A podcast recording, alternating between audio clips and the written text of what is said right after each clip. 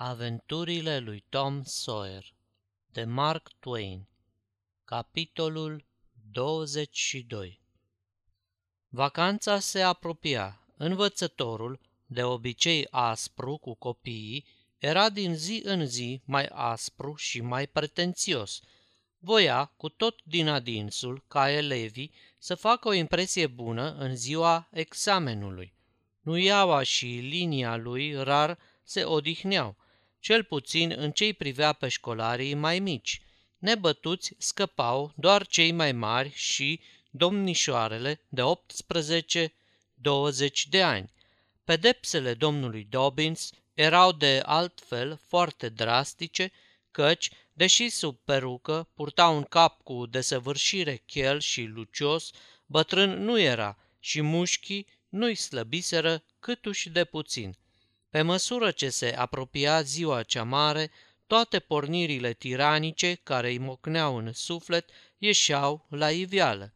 Cu o plăcere cruntă pedepsea până și cele mai mici abateri. Urmarea firească era că băieții cei mici tremurau toată ziua de spaimă, iar noaptea urzeau tot felul de planuri de răzbunare și niciodată nu pierdeau prilejul de a juca Domnului câte un renghi, dar tot el rămânea câștigător. Represaliile care urmau după fiecare răzbunare izbutită erau atât de năprasnice și de copleșitoare, încât băieții părăseau totdeauna câmpul de bătaie amarnic înfrânți. În cele din urmă s-au vorbit cu toții în taină și au ticluit un plan care promitea o victorie strălucită. L-au atras în complot pe băiatul zugravului de firme, destăinuindu-i planul și cerându-i ajutorul. Băiatul avea motivele lui să fie încântat, căci domnul locuia și lua masa acasă la părinții lui și îi dăduse nenumărate pricini să-l urască. Soția domnului pleca peste câteva zile într-o vizită la țară și atunci nimic n-avea să mai stea în calea reușitei planului. Domnul învățător se pregătea totdeauna pentru marile evenimente, trăgând serios la măsea și băiatul zugravului de firme spuse că în seara examenului, când domnia sa va fi afumat, tocmai cât trebuia, el va aranja chestia, pe când domnul va amoțăi acasă în scaun, apoi va avea grijă să fie trezit la timp ca să plece în mare grabă la școală. În cele din urmă sosi și mult așteptata zi. La orele opt seara, școala era luminată din belșug și împodobită cu ghirlande și cu nuni de frunze și flori. Pe o estradă trona domnul, în scaunul său mare, având în dărătul lui tabla neagră. Părea destul de bine dispus – Trei șiruri de bănci de fie ce parte și șase șiruri în fața sa erau ocupate de către demnitarii târgului și de părinții elevilor. La stânga sa, înapoi a rândurilor de cetățeni, se afla improvizată o estradă spațioasă pe care fuseseră așezați școlarii ce urmau să ia parte la reprezentația din seara aceea. Șiruri de băieți mici, care se simțeau cât se poate de prost, de mult ce se spălaseră și din pricina hainelor de sărbătoare, șiruri de băieți mari, stângaci și neciopliți, valurile de zăpadă ale fetelor și domnișoarelor, înveșmântate în organdi și muselină, prea conștiente de brațele lor goale, de anticele imitații de bijuterii ce le aveau de la bunica, de fundițele lor roze sau albastre și de florile din păr. Aceasta este o înregistrare Cărțiaudio.eu. Toate înregistrările Cărțiaudio.eu sunt din domeniul public. Pentru mai multe informații sau dacă dorești să te oferi voluntar, vizitează www.cărțiaudio.eu. Restul sălii era ocupat de școlarii care nu luau parte la program. Demonstrațiile începură. Un băiat mititel de tot se sculă în picioare și cu o mutră bleagă recită. Știu bine că vă mirați și că nici nu vă așteptați, mic cum sunt că îndrăznesc, eu în public să vorbesc. Și așa mai departe, însoțindu-și performanța cu mișcările penibil de regulate și spasmodice pe care le-ar fi executat o mașină puțin tel deranjată. O scoase la capăt cu bine, deși grozav de înspăimântat și obținu un ropot de aplauze când se retrase, făcând ca un automat plecăciunea de rigoare. O fată mică, cu o fețișoară sfioasă, spuse peltic. Mary cea mică avea o melușică și așa mai departe. Execută o plecăciune care înduioșă publicul, își primi și ea porția de aplauze și se așeză la loc îmbujorată și fericită.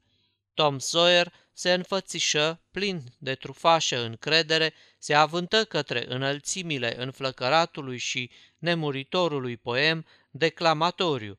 Dați-mi libertatea, sau de nu, dați-mi moartea, rostit cu patima cuvenită și cu o frenetică gesticulație și se poticni brusc pe la mijloc. Îl cuprinse o fâstăceală grozavă, îi tremurau picioarele și simțea că se înnăbușă.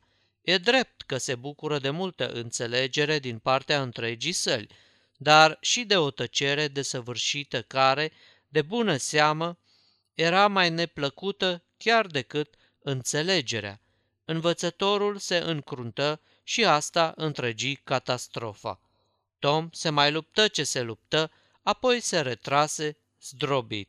Se înregistră o slabă încercare de aplauze, care se stinse curând. Urmară, flăcăul sta pe puntea în flăcări, căderea asirienilor și alte nestemate ale genului declamator. Apoi avură loc exerciții de lectură și o întrecere în demonstrații de ortografie. Cei câțiva elevi din clasa de latină recitară cu cinste. Acum venea la rând partea cea mai însemnată a serii, compozițiile originale ale tinerelor domnișoare. Fiecare, la rândul ei, înainta până la marginea estradei, tușea puțin ca să-și dreagă glasul, ridica manuscrisul, legat gingaș cu o panglicuță și începea să citească, trudindu-se a da o deosebită atenție expresiei și punctuației. Erau aceleași teme pe care, cu prilejuri similare, le elucidaseră mamele lor, bunicile lor și fără îndoială că și străbunicile de la Cruciade încoace.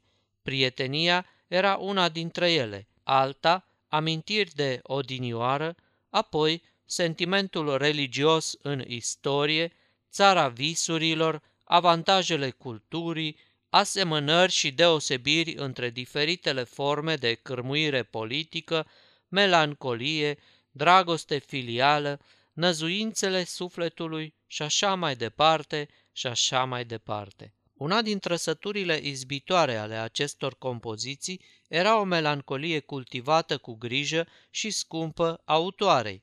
Alta era o revărsare inutilă și îmbelșugată de vorbire aleasă, alta o tendință de a vârâ cu tot din adinsul cuvinte și fraze care se bucurau de mare trecere și de a le folosi până se toceau cu desăvârșire.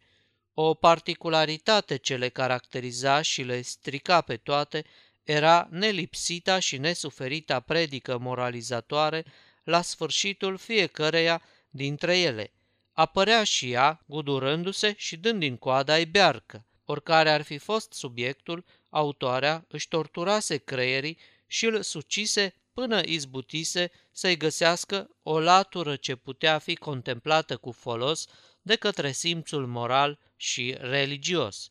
Fățărnicia bătătoare la ochi a unor asemenea fraze moralizatoare nu era de ajuns ca să impună alungarea acestei metode din școli și nu este de ajuns nici astăzi.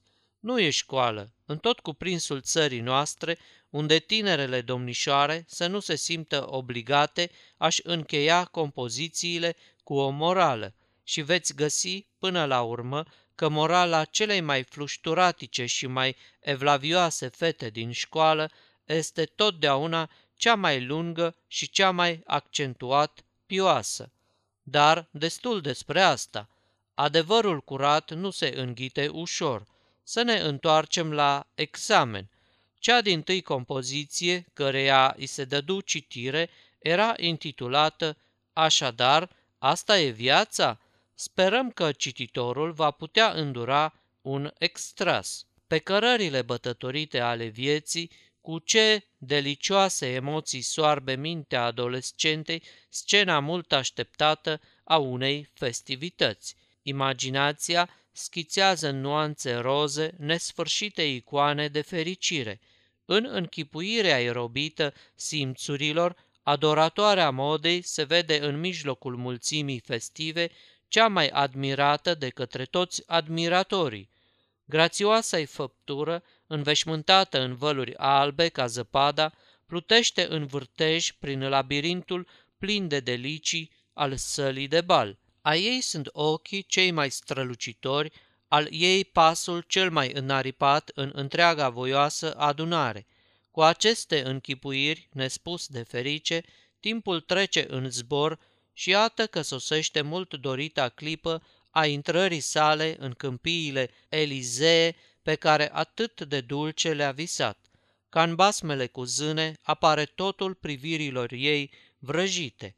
Fie ce nouă scenă este mai răpitoare decât cea dinainte, dar nu trece mult și copila descoperă că în dărătul acelor mărețe arătări totul nu e decât deșertăciune. Complimentele care odinioară îi încântaseră sufletul, urechii sale îi sună acum fals și strident. Sala de bal și-a pierdut vraja. Cu sănătatea zdruncinată și cu inima plină de amărăciune, tânăra abandonează pentru totdeauna aceste deșertăciuni, încredințată că plăcerile pământești nu pot satisface năzuințele sufletului. Și tot așa și iar așa. În timpul cititului se auzea pe alocurea câte un zumzet de admirație, însoțit de exclamații șoptite. Ce frumos! Câtă elocvență! Așa e! Și așa mai departe. Iar după ce chestia se încheie cu o morală deosebit de întristătoare, aplauzele fură entuziaste. Se ridică apoi o tânără subțire și melancolică, pe a cărei față era așternută interesanta paloare ce o dau pilulele și indigestia. Ea citi un poem din care două strofe ne vor ajunge. O fecioară din Missouri își a rămas bun de la statul Alabama. La revedere, Alabama, te iubesc și totuși plec acum pentru un timp de lângă tine. Mi-e tristă inima la tine când gândesc și în fruntea amintirele ciorchine. Când m-am plimbat prin codrii tăi în floare, am hoinărit lângă izvorul talapuzei și am citit. Am ascultat cascada lacului Talas, fremătătoare, din valea Cosei, raza aurorii am privit. Sunt mândră că mi-e inima prea plină, cu ochii înlăcrimați privesc înapoi, nu mă despart de o țară ce-i străină, nu închin unor străini acest șuvoi. Ce bun a fost și primitor ca mama statul acest cu văi și munți ce pier. Când te-oi uita, prea scumpă Alabama, în sufletul va fi de apururi ger. Nu prea se dumeriseră oamenii ce era cu gerul din suflet, totuși poezia le plăcu foarte mult. Apăru apoi o tânără domnișoară cu pielea oacheșă, cu ochii negri, cu părul negru. După un moment de tăcere, menit să creeze atmosferă, ea luă o expresie tragică și începu să citească cu glas solemn și măsurat. Vedenia. Neagră și furtunoasă era noaptea. În jurul tronului suprem nicio stea nu sclipea. Doar adâncile intonații ale tunetelor masive îți vibrau constant în auz, iar fulgerele sinistre se dezlănțuiau furioase în cămările înnourate ale cerului, părând să-și râdă de puterea ce o exercita asupra teroarei lor ilustrul Franklin. până și vânturile vehemente coborâseră unanim din misticile lor adăposturi, vâjâind atât de înfiorător ca și cum ar fi voit să sporească grozăvia scenei. Într-astfel de clipe, atât de întunecate, atât de nebuloase, simțirea mea profundă tângea după apropierea unui suflet omenesc, când, din potrivă, iată că prietena cea mai iubită, ceea ce cu sfat și mângâiere de-a pururi m-a călăuzit, durerii dându-i alinare și bucuriei gust sporit, veni alăturea să-mi steie. Ea se mișca asemeni acelor ființe radioase, închipuite pe cărările însorite ale paradisului de către cei cu imaginația romantică și jună, o regină a frumuseții, împodobită doar cu propriul ei farmec transcendent. Atât îi era de ușor pasul, atât de lin și catifelat, încât fără de vraja magică ce emana eterica-i ființă, ea ar fi lunecat pe lângă mine și s-ar fi destrămat în neant, nesimțită, necercetată, asemenea atâtor alte frumuseți din calea afară desfioase. O stranie mâhnire era așternută pe chipui, asemenea lacrimilor de gheață pe hlamida lui de chemvrie, pe când cu brațul întins arăta către elementele ce se înfruntau dezlănțuite în natură și înfățișa contemplațiunii mele cele două aspecte ale creațiunii față în față. Această vedenie înfiorătoare ocupa vreo zece pagini de manuscris și se revărsa către sfârșit într-o predică atât de distrugătoare de nădejdi pentru nepresbiterieni, încât luă premiul întâi. Compunerea aceasta a fost considerată ca reprezentând cea mai frumoasă strădanie a serii. Primarul târgului, înmânând autoarei premiul, ținu o călduroasă cuvântare în care spuse că aceasta era cea mai elocintă operă literară pe care i-a fost dat să o asculte și că însuși Daniel Webster s-ar fi mândrit pe bună dreptate să o fi scris. Întreagăt fie spus, la fel de numeroase erau compunerile care foloseau din belșug cuvântul minunat și în care întâmplări banale ale oamenilor se numeau pagini din viață. Apoi domnul învățător, foarte bine dispus, își împinse scaunul la o parte, întoarse spatele către public și începu să deseneze pe tablă harta Americii, pentru a face cu elevii demonstrații de geografie. Dar cum mâna îi tremura, harta ieșea ca vai de ea și chicote înnăbușite se răspândeau prin sală.